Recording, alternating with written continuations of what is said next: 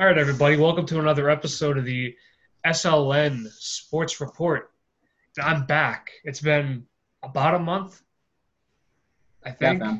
Yeah, um, yeah, I've been in a soccer depression because Benfica actually suck, but now they're bringing it back. So I haven't been on the show. But today I'm with Seth and Nick. How we doing, boys? Uh, we vibing. I'm all right. All right, so we're gonna be talking about we're gonna round out the Premier League. Gonna do all that. We're gonna do we're gonna talk some Serie A, and since I'm back, we gotta talk Portugal because that's just the rule. I'm the leader of this show. We get to Foot talk down. because we got some big stuff in Portugal that's gonna make me really happy tomorrow. So let's start off. Let's start off with the Premier League here first. All right, I'm gonna go through all the scores for you guys. All right. So Arsenal defeated Watford 3-2. Wow, congratulations, Arsenal.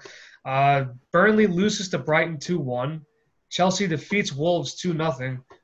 Good job, Wolves. Uh, Crystal Palace and Tottenham drew 1-1. Okay, Tottenham.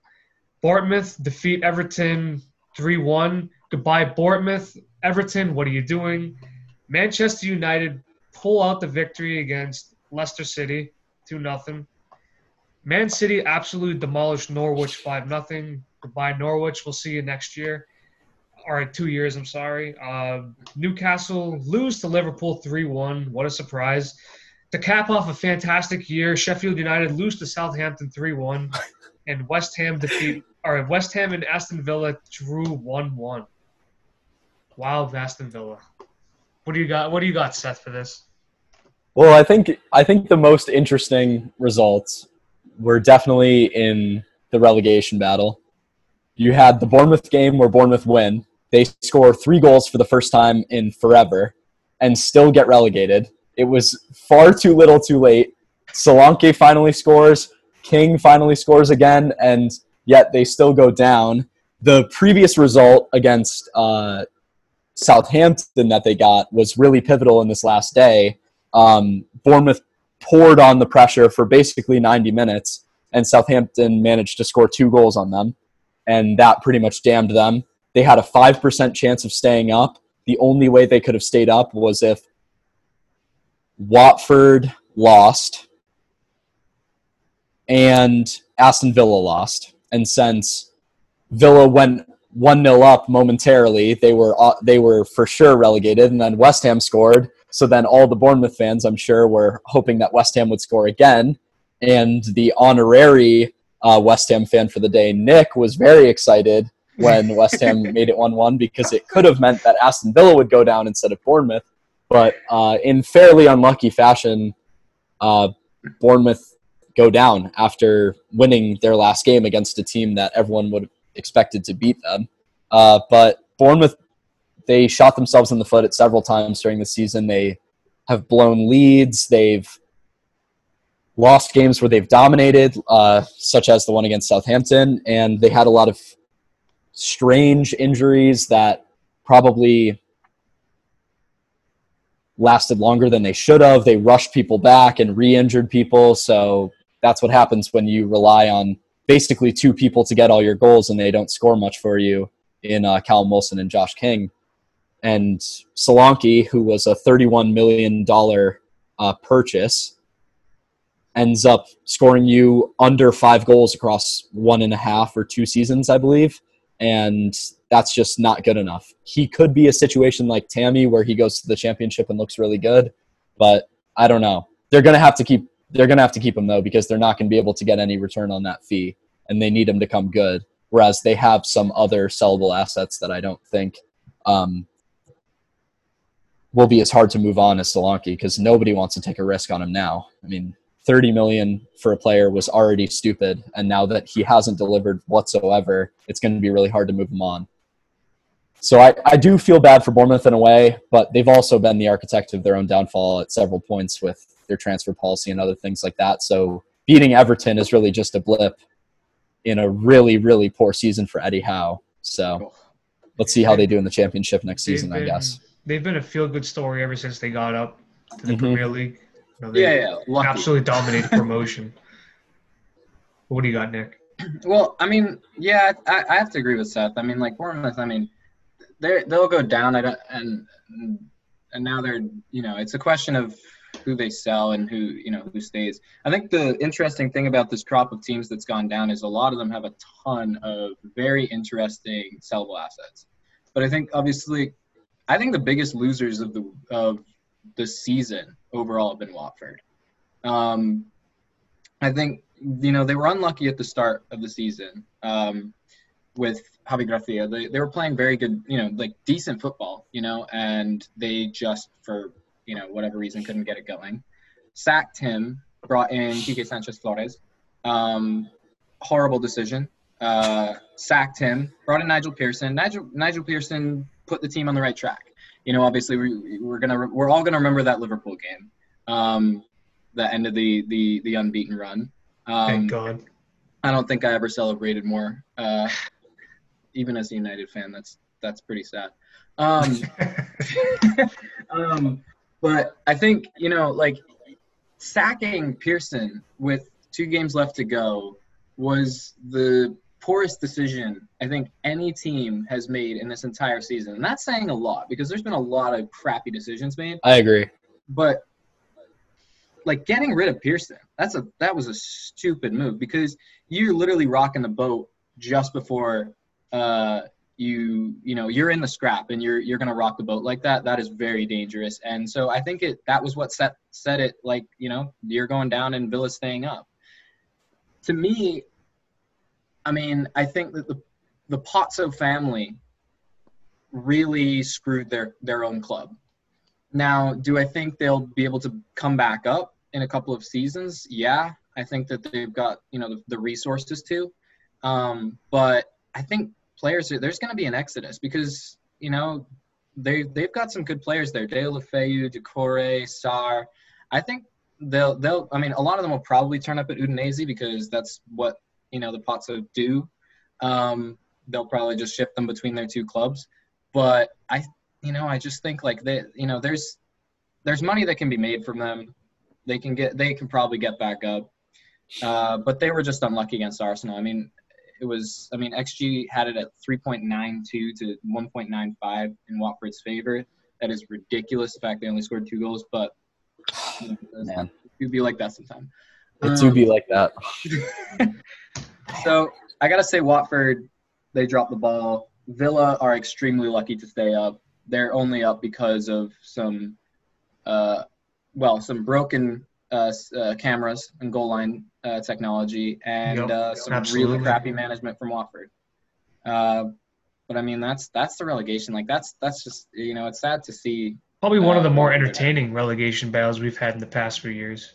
Definitely, definitely. Yeah, there were uh, 21 different possibilities that could happen, I guess, on the On the last final day.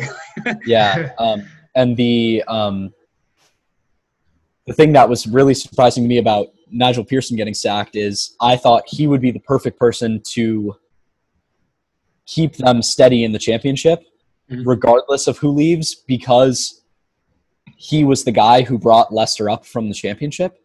So, like, we've already seen that he can promote a team, and he might have done it at one other point in his career. I'm not. I'm not sure, but um, he's just someone that I think has, other than the the famous uh, ostrich comments back in the day, I think he's usually a pretty level-headed guy, and in a team that's had the most turbulent managerial situation I've ever seen in soccer ever, um, I thought he was kind of a savvy appointment by uh, by Watford. And then two games left, they let him go, and someone who I think is like probably among the crop that are going to still be in there next season, he'd probably be the best manager in the championship.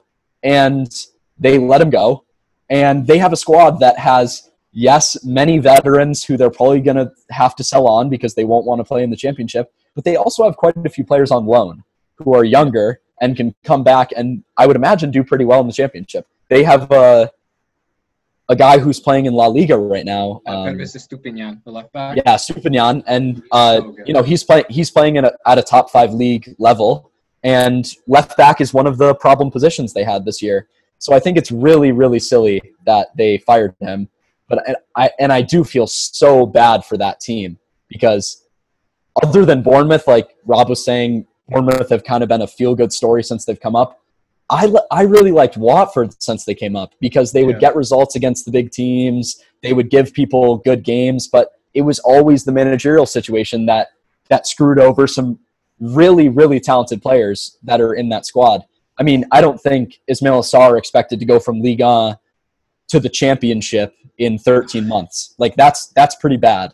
And you know, a player like Abdoulaye Doucouré has taken the Premier League by storm, playing in several positions. Some team is going to pick him up. He's not going to play in the championship. Like he's he's far too high quality for for the championship. And same goes with Solve a Deulofeu. problems And at a team like Everton or something like that. exactly, He's exactly. very, very So I- defender. you know? I, I feel bad, especially for Watford fans, because I'm sure this last couple year period was really nice for them to see players of such a high quality end up at their club, only to get relegated because of pretty bad ownership moves, and it's just it's frustrating. I'm sure.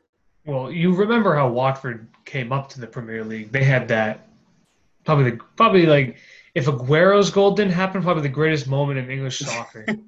With Troy Deeney scoring that last minute goal after the penalty. And I, yeah, I feel bad for Deeney too. I feel bad for Deeney. but he thinks he's. I think he's staying with the club.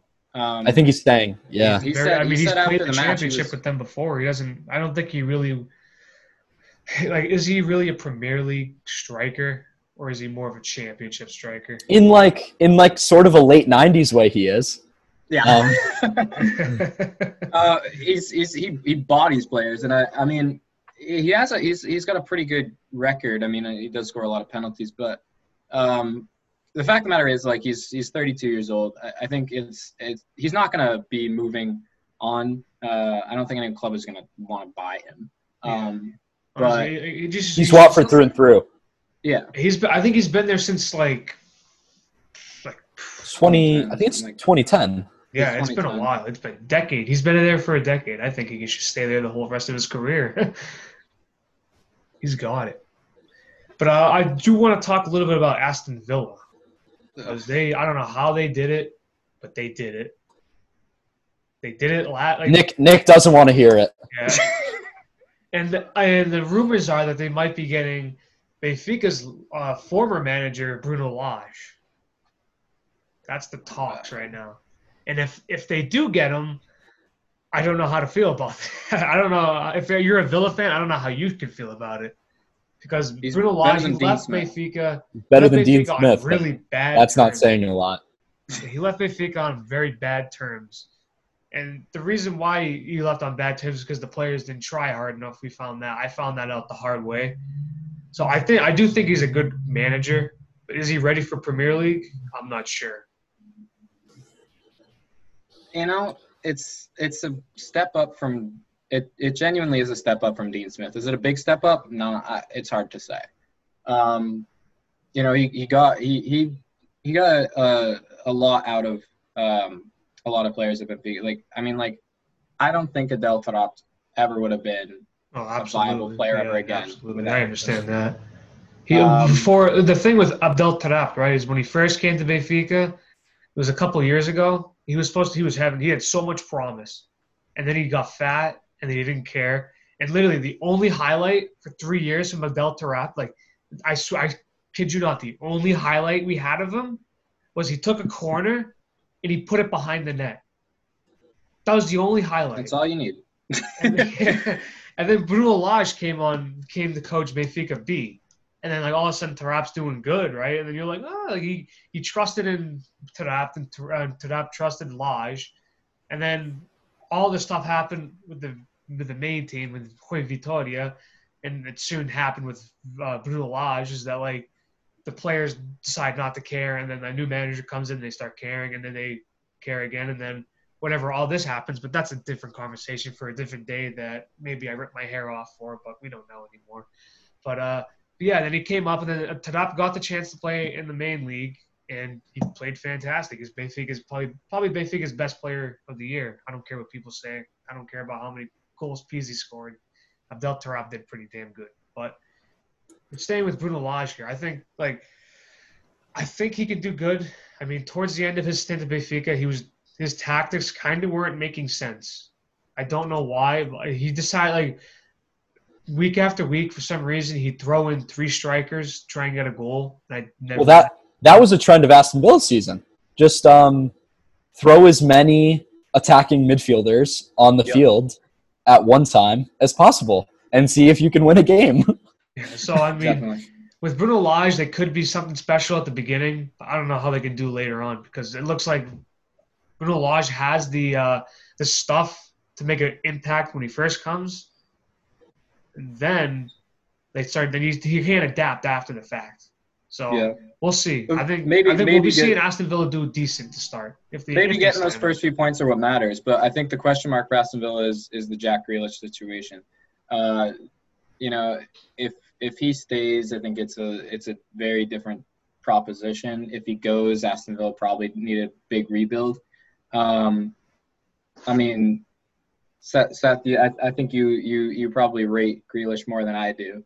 Um, I but- think Grealish is so overrated. Like I I don't understand why people think he's so good. it's here's it's, here's the thing. Here's the thing. I don't think I don't think it's helpful when a player like Grealish plays every single game in the season. I think he actually I think had 36 games out of 38. But I don't think it's helpful that he's moved constantly between playing in a front three on the left and then playing as an attacking midfielder in a midfield three. I don't think it's a good idea to keep doing that with a player who is the most fouled in the Premier League, a player who is the only, pretty much the only creative outlet in your team. You're switching his position pretty much every other game and surrounding him with players who also want the ball at their feet, but are way less talented. So there's all these other players who want the ball, like Conor Hourihane and Anwar El Ghazi, and these guys are not as good creatively as Grealish. So what does Dean Smith do? He moves him into the front three. He wants him to play as an attacking player, but Yep. Grealish has never been like this elite goal scorer. That's just not what he is. And Aston Villa didn't have a goal scorer. So a player who scores, I think, seven Premier League goals ends up as your top scorer. Like that's just not good enough. Like that that Aston Villa team makes no sense. They spent so much money for the team to make no sense. So in this next transfer window, if they keep Grealish, which I hope they do, because if he goes anywhere, I think he's going to go to United, and I just don't really want Grealish at United. terrible transfer in my opinion. It's such a bad transfer. If they can keep him, I think Aston Villa need to find a penalty box striker who is not a target man because that's not what is Mhm. going to get you goals linking up with Grealish. You need a penalty box striker who is quick and can play on the counter because Aston Villa, when they held possession, did nothing and only scored goals in transition with Grealish or from set pieces. So it's got it has to be a complete rebuild with or without Grealish. That front line needs to completely change. Yeah. The back line, I think, has a little bit of promise. There's a little bit of promise there. Like I think bit. Mings could get better. I think Konsa's okay. I think he could be better. Guilbert was awful. I don't know what happened with Guilbert, but I think he was really highly touted before the transfer, and I Yeah. think he could still fill his uh, fulfill his potential. You have Douglas Luiz, who I think is an excellent midfielder. Like Douglas Luiz, I think is so overlooked. He was in a really bad midfield for almost all of the season. McGinn was injured so much. I I think Douglas Luiz might be one of those players that they sell to generate money because Yeah. he is so good and he could definitely step up. And he played, I think, every single game for Aston Villa and wasn't injury prone like John McGinn was. And I believe he's younger than John McGinn. So if they're going to keep Grealish, I think they have to sell some of these players because spending upwards of 100 million euros last last summer, that's that's just not okay. like you're going to get That's financial fair play on your ass. That's a to lot That was to it. why finish I one thought they were the gonna go down, honestly. Exactly. I, I, I thought they were going to go down for that exact reason. But I mean, Villa, I could talk about them forever. I mean, All it's right, like but I just want to move on. yeah, because I mean, I'm gonna rant about Villa, and I don't want to. Yeah, do I, don't want. I I understand that you don't like him. I know, I know why you don't like him. I don't want to hear it. we don't like Aston Villa here, and there's absolutely no reason for it. But we don't. but I want. I do want to just get the show moving here. I want to talk about the top. I want to talk about the top of the table here. Um, Yeah. City. Leicester City absolutely took a hot shit this season. Drop the ball, They, definitely. they they shat the bed. They wet the bed, shat the bed. They they took the whole thing, and they did. They they were so promised to finish top three at least, maybe even top two at one point, right? But then they just went like bad. That, that's what happened. I don't know what happened to them.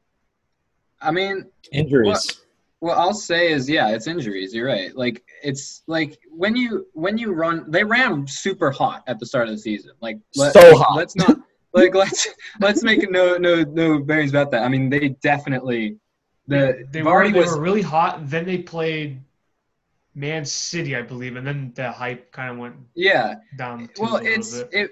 You know, the fact of the matter is, I think the team, um, overall, and I think the way they played throughout the season was probably better than their their their title winning season. I might take a pelter for that, but I'm gonna stick by that statement. the squad Uh, quality I can is, definitely, I is can so much see higher. that. Yeah, I, I definitely squad- the- understand yeah. it though. This Because the like when you go back, you go back to the year they won the title. That was a they played. I, they played more counterattacking more than anything. yeah, they were like th- this year they were trying to like they're trying to play were like pressing a a top 16. lot higher up the pitch. Yeah, they were trying to play like a Um, top sixteen. That yeah. Arsenal. And I think, I mean, yeah, they got killed when first of all Wilfred Ndidi got injured. Um, there's there's no one, there's probably no one in the league who can out and out replace him um, right now. Like, uh, and certainly no one at Leicester. Um, so that was the first problem. You didn't, you lost that shield of the back four. Um, you know, then James Maddison. James Maddison facilitates a lot in the attack. When he's in there, you can see a lot of the players just generally play better he his form dropped off a ton over the second half of the season as well. Um, so I mean, what I will say is that like, you know, looking back on the season, um, like fifth a fifth place finish, uh, you know, four points outside the the Champions League places. That sounds good on paper.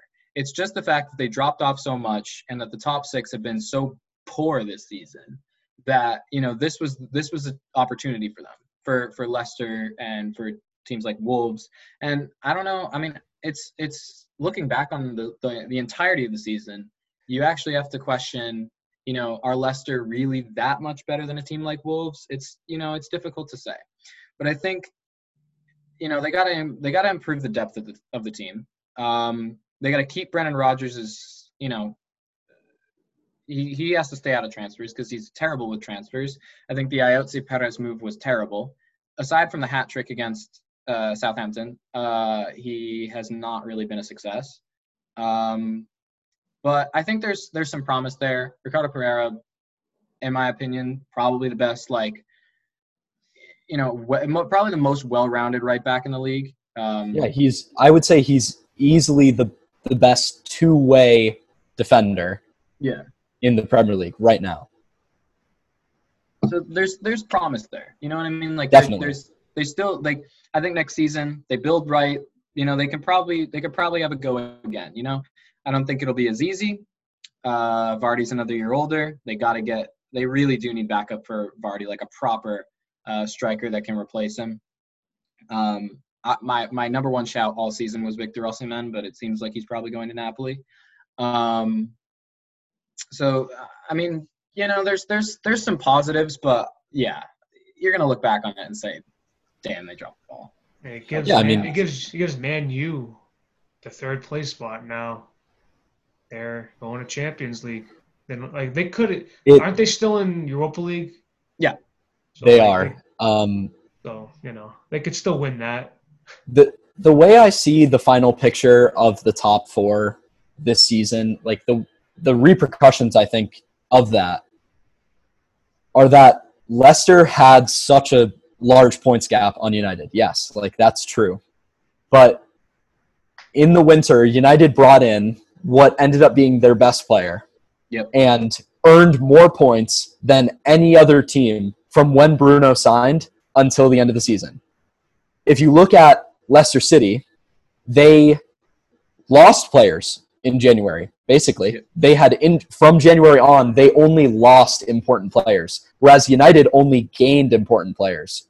So, in a different season where you know Ndidi and Maddison don't get injured within the same month of each other, Leicester probably get the Champions League spot but Yeah. United would still have the Europa League. So I think this is probably the most unlucky Leicester could have possibly gotten because they have no second chance. United have a second chance that they don't need anymore. Now United can approach the Europa League to win it with basically no pressure. They can win the Europa League, get a trophy, make the fans happy, but there's no pressure. There's absolutely no pressure. Whereas there was immense pressure on Leicester. They said they said, "Oh, they're going to wrap up third. They're going to wrap up the Champions League in the next two games." And then what what do they do? They lose important players and they lose games constantly. And you start to see the holes in the Leicester squad. Had a similar thing happen to Wolves where their two most important players to building up play or protecting the, you know, defense get a serious injury, had it been Adama Traore with a serious injury or Jimenez with a serious injury, you would have seen a similar thing because Wolves have basically no rotation. No. There's no depth. They, play They, they. Romain Saïss as a center back because they have to.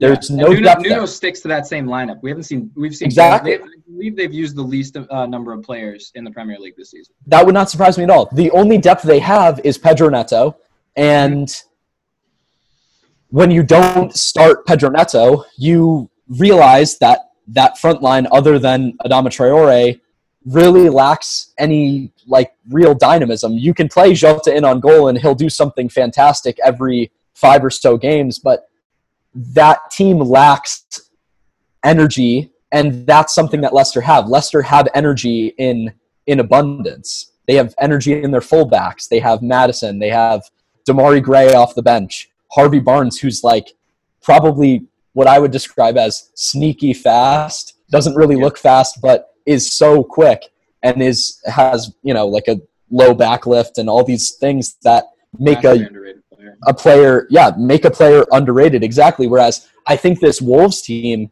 is so consistently showing the same starting 11 that they might be reaching their peak. Like, I don't see, unless they make signings, I don't see this Wolves team getting any better. I can see the Yeah. Leicester team getting See- much better. See, I would I, I would look forward to them signing some Portuguese players this They, they, window. and they definitely will. They definitely because, will. I, They will. uh, like the, it would be the same every other transfer window, but it's much more now because Port Porto they're losing about ten players to transfer this this coming window. Yep. So, I mean, you look at who's coaching Wolves, and you see that who he formerly coached was Port. They, of course, I. They left on decent terms. Just it was more of an agreement that they didn't they didn't work with each other. So I mean, they could still very much work together right now. They'd be like, "Hey, hey, Noon, you want? Cause you uh, want will put player?" And then yeah, they give him a fourth player. They'll probably give him a decent one. And then there it is. You got another Portuguese player on the Wolves. Well, it's the Jorge Mendes connection, right? You know, because they they've got you know because the Jo- it's George basically it's his feeder club. You know, like that's where he dumps his players. So I mean, there's going to be reinforcements for Wolves. It's a question of can are they going to be Jimenez reliant next season because they were massively Jimenez reliant this season. Um, and that's not I'm not going to say like you know like oh like that's that's a bad thing because Jimenez is a bad player. I'm just saying it's a bad thing because you don't want to rely on a single player. Yeah. But yeah, it's, it's you know Because you look at does, you look who, at where who does Jimenez Mendes was. sneak into that club? That's what happens. That's the question. You, you look at where Jimenez was. He was what? He was at Benfica. He wasn't getting any starting time. Yeah. Like then he just went to Wolves and he got the starting time and he all of a sudden he's scoring pretty good goals. So I mean, power to him.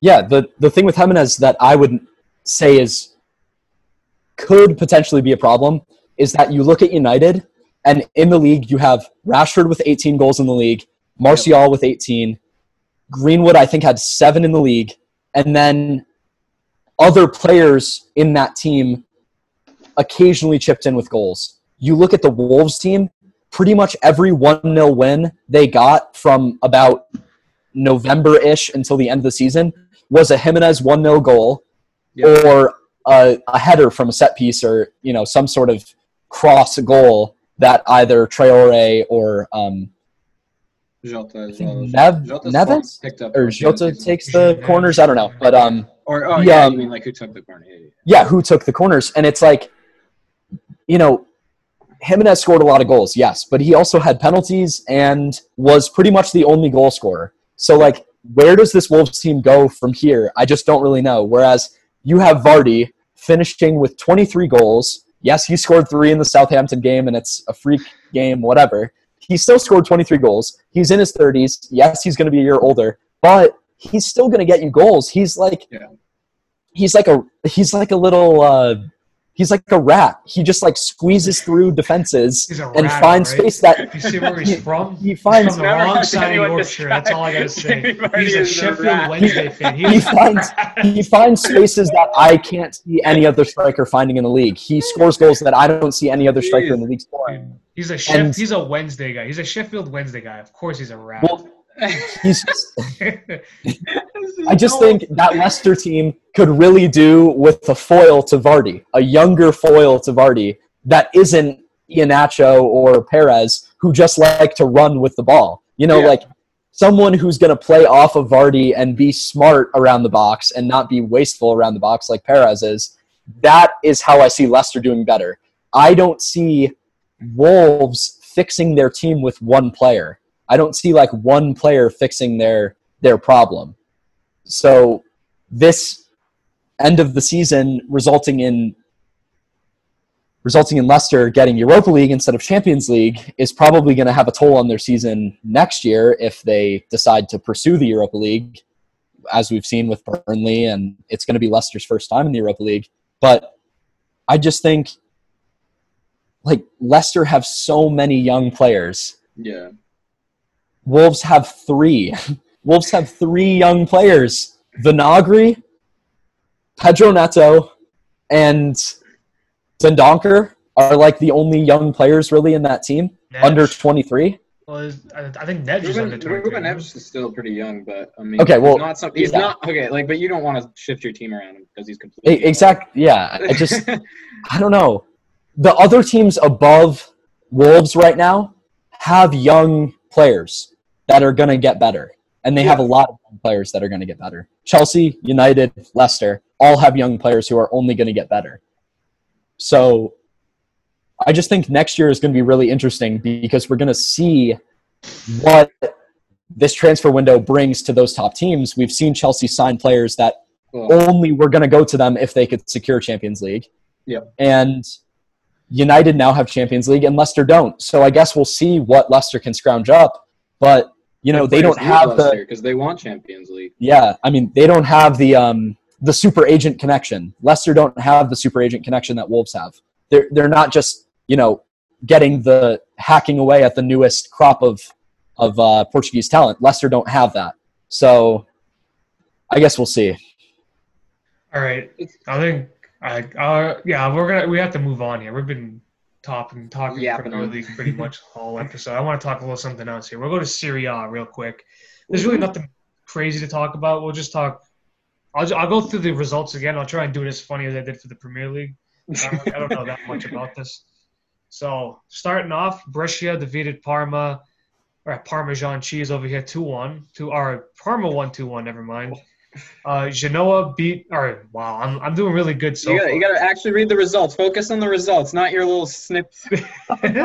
Genoa lose to Inter three nothing. Napoli beat Sassuolo two nothing. Bologna lose or Bologna win three two against Lecce. Cagliari lose one nothing to Udinese. Or I can't I can never say that Udinese. Yeah. go. Uh, Lazio destroy Hellas Ver- Verona five one. Roma beat Fiorentina two one. Spal and Torino draw one one and Juventus win the title against Sampdoria with a 2 0 win. Let's talk about the title here. So, uh, another title. Is This is the ninth year in a row that they Serie A title. I mean, I really don't like talking about Juventus winning trophies. I really don't like talking about it at all. But what I will say is, what I will say is, as someone who sort of leans towards the Inter side of Italy, mostly, I like watching Inter most of the time. It seems to me as if Serie A this season was decided by one team being the most pragmatic and oftentimes being incredibly frustrating and not using the talent in their squad to the fullest, but being incredibly pragmatic and getting low scoring wins against bad teams and winning close games against the best teams. That's what Juventus did. Then you look at the other teams in the league, you look at Atalanta, Inter, Lazio, even, they dropped points in games where it is embarrassing to the fans of those clubs that they would be losing the games. If you look at the stats from some of these games that Lazio have oh, lost, Oh, yeah. or in or Atalanta have lost, or the games that Inter drew since the restart, it is insane the dominance. There's such a cutoff in quality. Once you leave like the top seven in Italy, there's such a cutoff in quality. So these teams cannot give Juventus this much of a break. They can't keep giving Juventus fuel to their fire to be motivated to win titles. Juventus, yes, dropped points this year against some of the smaller teams, but they're not dropping points every other game against small teams. That's how they win titles. And they have Cristiano Ronaldo, who is an it factor player. He inspires the team. Yes, he scored so many penalties this year, but I always say this you have to earn the penalties.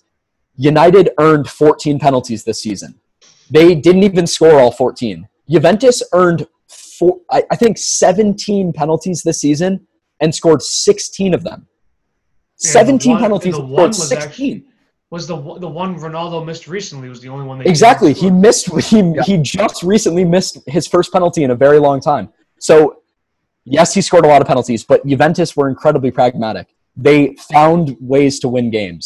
And yes, the five nils look good. The five ones look good. The six twos look good. And Inter, Atalanta, and Lazio can all applaud themselves and give a pat on the back for the games they won by four or five goals. But you didn't win the title. You didn't take advantage of Juventus's weakness, and Juventus is going to rebuild.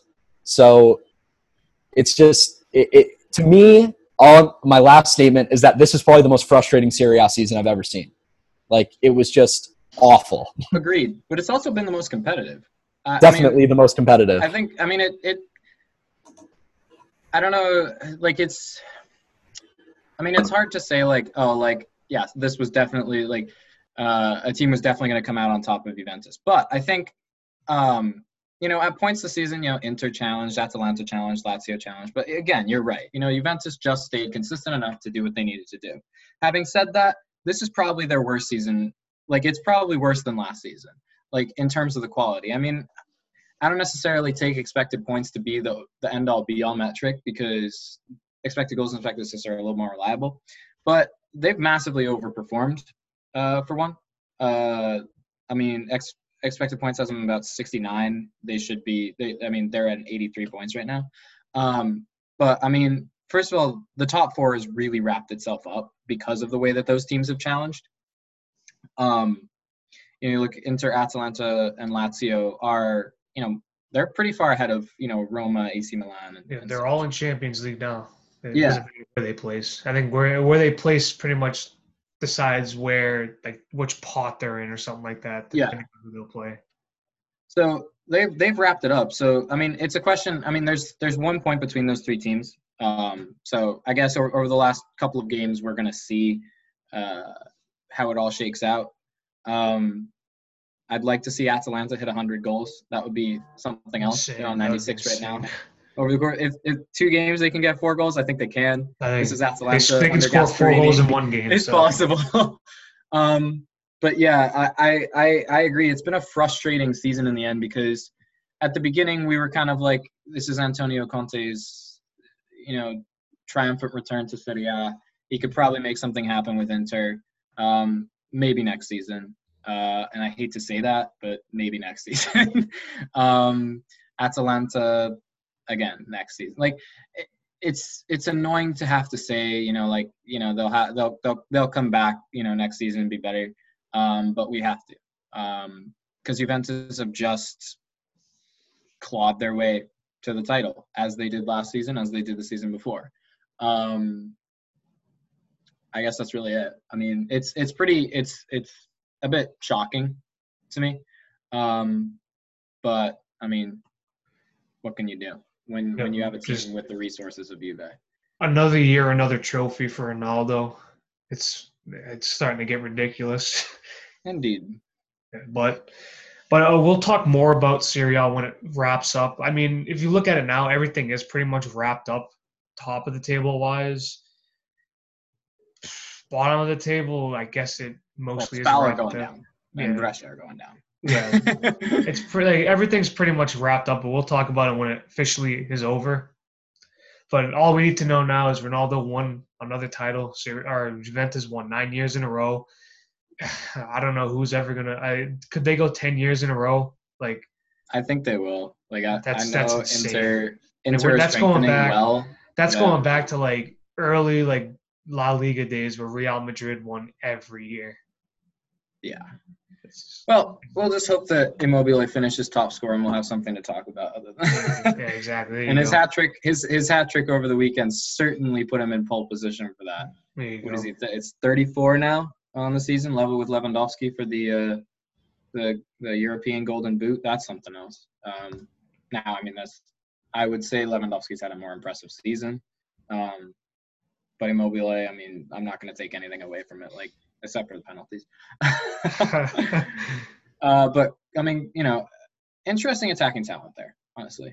Um, but it it's you know, what can you say? All right. All right. Now we're gonna talk some. We're gonna. Hey, yeah, Seth, you're muted right now. that he is. He is muted. Well, he knows that. oh, he's Well, talking to I someone. just got. I just want to. I just want to say one thing. Go ahead. The Conte, I think, was brought in to end Juventus's dominance. Definitely. So if Inter don't finish second, I think I would I would say for for this Inter season, it's a failure. Regardless of how far they go in the Europa League, it's a failure. You bring in Conte to win you a trophy. You bring in so many players. I think they brought in nine players. And you expect him to revolutionize this team, and you Yeah. still lose out on the title to a Juventus team that have many players in their 30s and basically one goal scorer.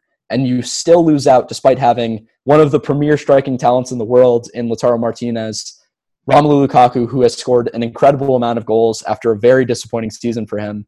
You bring in Christian Eriksen, and you bring in Christian Eriksen, and still Alexis Sanchez is overperforming him. Like you have problems. There's problems there. That if they finish second, people might just wash over that as oh, Inter finished second, but they have problems, and they're going to need to address them in the summer. And Juventus aren't going to hesitate. I mean, I'm sure Juventus's board is concerned how close this season went, and they're going to start looking in the transfer market to change things. And this was a Juventus team that was pretty unlucky with injuries at certain points in the season. So, Mhm. yeah, that's all I'll say. All right. Now we're gonna move into the, the interesting stuff here.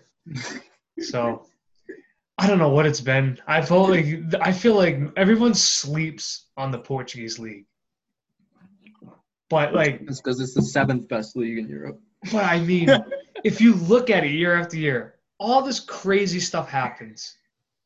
Like you, like you guys have heard me tell you guys these stories throughout this. Like ever since we talked, we started talking Yep. right about this mm. Portuguese league. This is pretty much what happens every year. Like always, this crazy stuff. So at the restart, Benfica blew. They sucked really bad. They fired the coach, and then Port went on to win. Congratulations to them. They they deserve it, really do. But now Benfica, they they finally they went back to old reliable and they got Jorge Jesus to come back. Now with Jorge Jesus coming back, he had to leave Flamengo after signing an extension for Flamengo, and that made them really upset. So now Porto Flamengo fans are like best friends now because they all hate Benfica. What's a surprise? And now Jorge Jesus is back, and now all these big rumors are coming in that all these players are coming in. And one of those players is Edinson Cavani, and he is rumored to be announced tomorrow, Wednesday, the tw- Wednesday the 29th. Does he do it? I think he does, but I'm not. I'm gonna wait until I see him wearing the jersey. And he would be a very big addition to Benfica. I, the, I, if I'm not mistaken, this would be the biggest player Benfica ever signed, and it would be on a, tree, a free transfer, which is kind of crazy. So Well, I'm excited. I'm excited for that. And he, he would be George it's, a- Jesus' it's an little ideal transfer. That'd be I great. don't. I think It's it's a a Brilliant transfer. It's it's brilliant. Yeah. The, the- the question the question is is there anywhere else he could go? And my, my answer to that would be no. Um, To go to My answer is also no. because like the only other league I could see him popping up in is Serie A, and I think most of the teams, the top teams, uh, aren't gonna take him on because they've kind of wrapped up their their their attacks and they've they've set it up. The only you know, it's not like he's gonna crop up at, at Milan. He doesn't want to repartner with Ibrahimovic. They're not gonna take that risk. Um, it's not like he's gonna pop up at Roma there's no Premier League club aside from Leeds who are really interested. And do I really think he's going to do well in a Bielsa side? No. Do I think he's going to want to sit in a Bielsa side that's not going to be in Europe? No. Benfica are the ideal option for him. Um, Yeah, there is also a plan that Benfica want to exercise investing in the team to not be embarrassed in Europe like they have been the past four years. Because well, I think they, have, they they they might have to for that. I think they might have to sell. I know that sounds. oh, they weird. are. They're definitely selling. Yeah, they, but it's it's the the when you want to kind of reestablish your dominance, um, the it's it's important what what you buy and when you buy. Sorry, who you buy. It sounds like I'm objectifying players. um, but it's more important who you sell and when you sell, because you look at Liverpool, right? Like and when they sold. Like it's you have to think like when you're going to rebuild you know you have to be able to take the risk on selling uh, assets and selling them at the right time. It's really difficult to do um, but that's what you got to do. And i think you look at that benfica squad there are assets who could be sold. There are teams that are interested in some in a lot of their players um, i don't know where Ruben Dias will be next season but they're I have saying they're saying a bunch of Serie A teams are looking at. It. Yeah. him. So I mean, there's like they're they're it's it's can they get good fees for them? Can they promote the right players from the young from like the youth squad? And Benfica have always been pretty good at that. Like like whatever you want to say, like they are re, they they have a very good Definitely, I think they were just awarded like the best academy in the world. Yeah, they they they they they're, they are a reliable um production line, shall we say? Um, so and, and then you know the final component is who they can purchase on uh, kind of like low-ish fees. Um, That's what they've been doing work it. now. That's what they've been But- doing for years now. yeah, and and and Jesus is has I mean with Flamengo, I mean he got them to the Club World Cup final, you know, against Liverpool. Not that we really rate the Club World Cup very much, but like But that was a lot to big. That was much like- bigger to them though. They yeah, exactly. he won the And- Copa Libertadores. That's what. Yeah, that's what which really was massive that was with, for them, and he got. I mean, uh, Gabigol firing. Um, now, I mean, his spot in Portugal was not too. very good. but uh, I think the fact of the matter is, I think Jesus is there's there's undeniable quality of management there. I think he's going to turn Benfica around at least like in, he did the first time too. at least at least as far as Portugal is concerned, he will turn them around. What will he do in Europe? It's incredibly difficult to say because a lot of the teams around Europe are um, restructuring, and uh, as we saw, like with the round of 16, this was the first in the Champions League. This was like the first season in years that it was purely Europe's top five leagues in the round of 16. Um, so, how does a team from outside that, like a Benfica, like an Ajax, like a Porto, like how do they make that? How do they get out of the group stage? Um, and ha- so we'll see. Um, I think I think it's actually I, I'm I'm actually with you. It's incredibly exciting. Um, Cavani is going to score. Yeah, and um, and. I'll tell I'll tell more about what the next season's looking like in Portugal. yeah, so, I'll first, well, well, first I'll cap off the big matchups that happened this last weekend. So there was a battle for the final Europa League qualification spot between Rio Ave and Famalicão, and Famalicão could have qualified for it last week, but they lost, or they they dropped points, and they so it came down to the last match week, and they needed to beat Marítimo. That's all they needed to do. And it didn't matter what Rio Ave did; they needed to win. So against Marítimo, well, I'll- first off, I'll be saying I'll say that Rio Ave won decent. They won pretty easily against Boavista. and then you go you go down at the same time. You have Marítimo and Famalicão. So I'll go through the whole match right here. So one nothing in the second minute to Marítimo. Yep. 45th minute, 1 1. 48th minute, 2 1 Marítimo. 87th minute, 2 2 Family, uh, 2 2. 90th minute, 3 2 Famalicão. 95th minute, 3 3. So they lost it in the last minute. And, they- and, that would have been Famalicão- massive. Famalicão dominated that game, like low key. Like 65% possession, 16 shots. They just I didn't mean- have it in them. They just didn't have Yeah. it. I mean, but I, I I saw videos after the fact. The fan reception was so beautiful. They got home to Fama, the Fama, and the fan like I mean like a decent amount of fans out in the street, mm-hmm. like, cheering on the team as the bus comes in, throwing the flares all over the place. It was beautiful to see. And same thing with the Hiwa fans. The Hiwa did- fans did celebrate with the team also. Didn't really social distance very well, but that's besides the fact. That's been the problem ever mean, since the restart in Portugal. Yeah, I know that, that's. I don't know how there's been no confirmed cases within any teams. It's unbelievable. They done unbelievable. screwed that one up.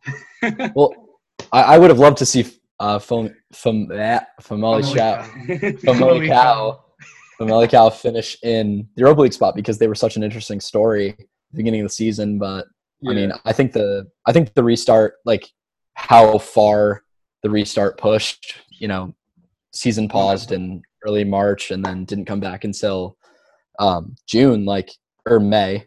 Um, I think that really hurt them because I'm sure they would have liked to wrap, would have liked to have wrapped it up in a normal fashion, and then, you know, falling on the last day that sucks. But it, it is pretty interesting to see um, where that squad goes from here because I know they have a lot of players on loan. They'll probably see if they can keep those players for next season Yeah. on probably more loans because I don't know how the uh, the money's looking in the Portuguese league, but I'm sure finishing seventh or sixth doesn't get you very much. Um, not very but- good. yeah, I, th- I, I think like place, winning getting first place doesn't give you enough. To Yeah. think about that. yeah, I mean, so I think the the Portuguese the Portuguese league right now is as it always is, as it always seems to be. It's the top teams giving their players on loan to the the to the lower teams, but Absolutely, you know, with Fomo Famalicão, they've gotten they've gotten players from all over the place. Yeah. Top five leagues. They have players from uh, Wolves, Atletico Madrid, um, and a couple other pretty big name clubs. So that's that's something interesting that I hope happens more. You know, I hope more teams pull a uh, Marcus Edwards situation and you know send their players to Portugal because I think that would really improve the quality of the league. no, I love Marcus. I I mean, I'll I'll just say it. He- he got a- he got a lot of goal contributions this year. He got a lot of goal contributions in a in a Liga NOS season that didn't have very many good attackers. He got a lot of goal contributions, and he was very good. But um, I'd like to see you know English players going to Liga NOS or um, Yeah. Spanish players Liga It's- because we've seen Benfica, ha- specifically Benfica, has taken players around the ages of 19 to like 23 and turned them into players who are ready to play in the top five leagues. They've Yeah. transformed players over the course of a couple seasons into players that big teams in the top five leagues are looking at. You know, Alex Grimaldo right now, Ruben Dias, you know, these players were nobodies basically when they came to Benfica or started playing. Even like even if you go and back a little, they're farther, assets now. you go farther back. You know, Jonas. Jonas was a big one. Like he came Yep. in from nowhere. All of a sudden, he's scoring thirty goals nonstop at forty years old. I was Mm-hmm. like, all right. And then even players they've sold in the past, David Luiz, you know, Yeah, Angel exactly. Di Maria. They, These they these bought that are nobodies. Chelsea just to give him back. yeah, I mean, it's like it's to to me, it seems like the Li- Liga NOS right now is at a point where it could become very exciting in Europe. There's And I haven't even gotten young to. I haven't even gotten to why it's going to be so exciting. But I Okay, still okay. Gotta, I still got to tell a story here, right? So there was a battle for third place against Braga and Sporting. Sporting. Sporting had a horrendous year. Oh my goodness, it's been bad. But they finally got a good coach, thank God. But like it was bad. So it came down to the last match week again. If Sporting lose and Braga win, Braga get third place, and that's exactly what happened. Braga beat Porto. Braga beat Porto, and Benfica beat Sporting. So that makes that's the I think this is the third time or fourth time Braga's finished third place. I'm looking at Braga now, and a couple years ago, the president of the club, he's a wackadoo, but he he sometimes knows what he's talking about. He said that they were going to be prepared to try and win the league by the year 2022. This is a big step. This is a big I step. They're going to be in Europa League. They had a good Europa League uh, last year. They got They've out. been good in the Europa League a couple times. Yeah, they've made it to the final yeah. once. They, they're they're good. They just need to capitalize, and I think this is finally the time. They got a good coach. They stole Rio Ave's coach. And they've got and they've got money coming in. The yeah, yeah, that's right because it's the, Trincao. this the sale of Trincao, I don't think I, I think that can't be underestimated in terms of the significance. It's going to reshape the squad. Definitely. Um, first of all, eight goals, six assists. That's a pretty good return. Um, I was kind of critical of it uh, a few weeks back, but that was It's no Marcus side- Edwards, from the but other it's side pretty of the- good. of the coin. But they're getting what you know, close to thirty million for him. That I mean, so like they can they can really turn used- that into something. Fifteen will be used for uh for like spending probably. Yeah, and they can they can use that, especially Oh, they'll use that. it's it's hard to it's hard to actually judge this um, because uh, some of the transfers that we have we've already seen so far since uh, the pandemic have suggested that there hasn't been a market recorrection, but I think there will be among the smaller sides.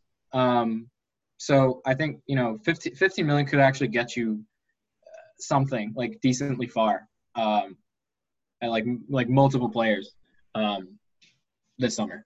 So you know they, they got they got future Braga, I would say. All right, so I, I will talk about the relegation battle, but I want to explain this first, right? So if you look at just the coaches, right? Port have Sergio Conceição, and he's already he's he's been there for years now, and he's the guy there. He's the, he's an entertaining coach. He talks a lot and stuff like that. Your least favorite person on Benfica, the Benfica planet. just got another guy. Benfica just got Jorge Jesus back, who talks a lot, and he's a fantastic manager. And it looks like Edinson Cavani is going to be coming in. Sporting, they finally got their manager in the future with Ruben Amorim, and they got a young team coming back. They- I think they're, they'll be better next year, hopefully. You have Braga, who picked up a coach who brought Rio Ave to fifth place, which is kind of crazy to think about. Like Rio Ave's been good, but they're they're they're like never like that good. So I mean, you could see Braga pushing harder than they did than this year because you look at Braga this year they had like three coaches and they still finished third place. It's kind of crazy. So you have those, and then you have Famalicão that's not going to go anywhere. They're going to be bolster the team. They're going to do whatever they can to just stay up.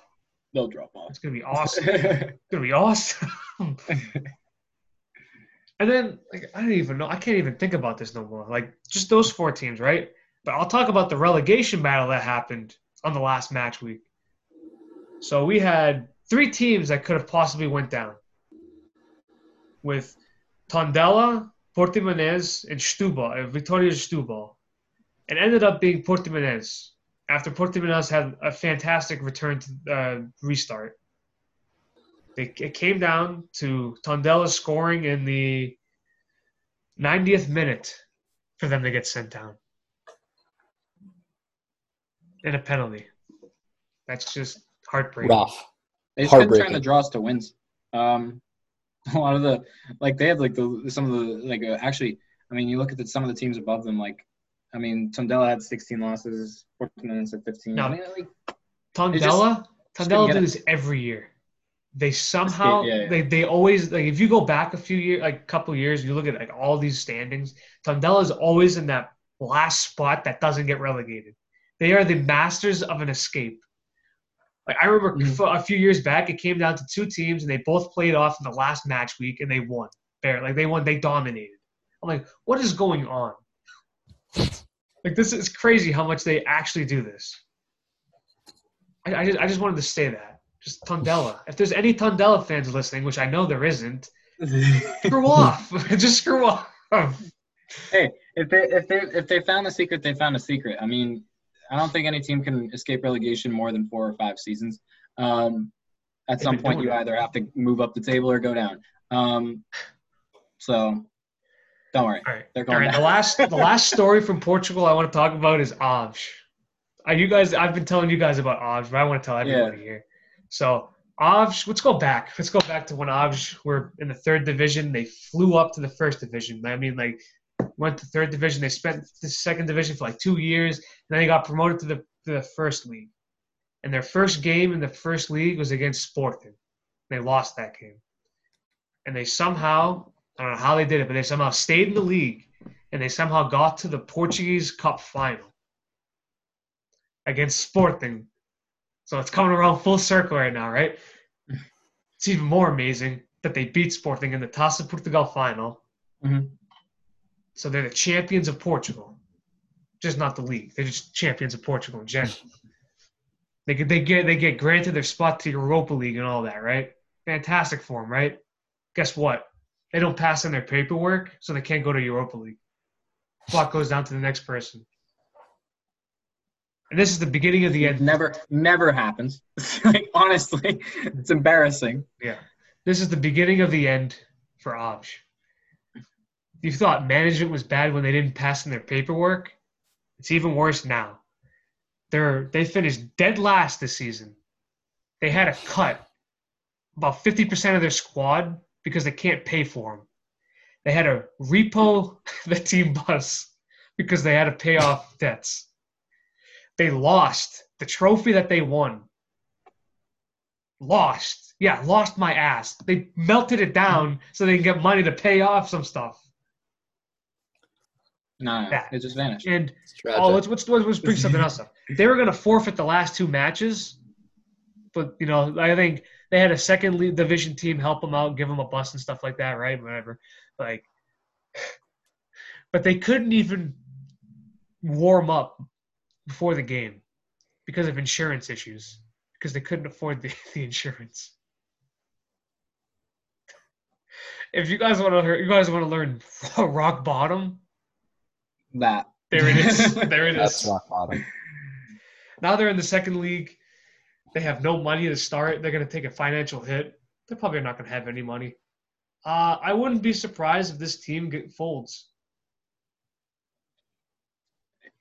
with with the pandemic losses, yeah. I think th- it- which if, sucks. If you're scraping money like that, you either have to sell the, the, the club off or you gotta you gotta go into administration. I think they're just gonna go into administration. Which is sad to see. I mean, you don't want to see a club fall apart like that, but when you Great mismanage fans too. things so poorly. they actually have a lot of great fans for a small team. yeah.